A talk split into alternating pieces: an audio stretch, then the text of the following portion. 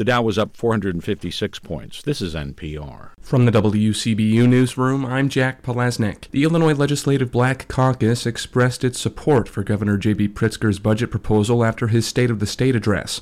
Caucus members say the plan improves public safety in black communities by focusing on better access to housing, health care, and education. Democratic Representative Carol Ammons co chairs the ILBC. She says funding is an important step, but. Like the Black Caucus is not planned. We don't want it just in black and white on some paper. We want it out into communities so they can see and feel it. Among other priorities, Pritzker highlighted the need to address maternal health inequities and the issues facing unhoused black Illinoisans.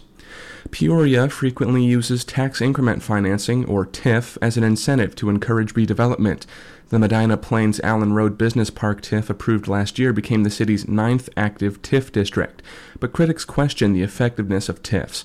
University of Illinois at Chicago professor David Merriman has studied their impact and says the research is pessimistic. Sometimes it doesn't work because you simply generate no development in the area and that's particularly true where there are kind of unrealistic plans to develop blighted areas where the incentive just simply won't generate enough money. Peoria City Manager Patrick Urich says TIFs have led to more than $230 million in redevelopment agreements since 2022. A closed rest area on eastbound Interstate 74 between Peoria and Bloomington Normal will remain shut down for the foreseeable future.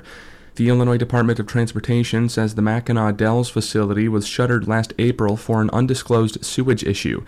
An IDOT spokesperson says a letting is scheduled in April for a project to make necessary repairs and replace the lagoon adjacent to the rest stop. And Eureka College is getting a radio station. The Federal Communications Commission has approved a construction permit for the station that will broadcast at 103.1 FM.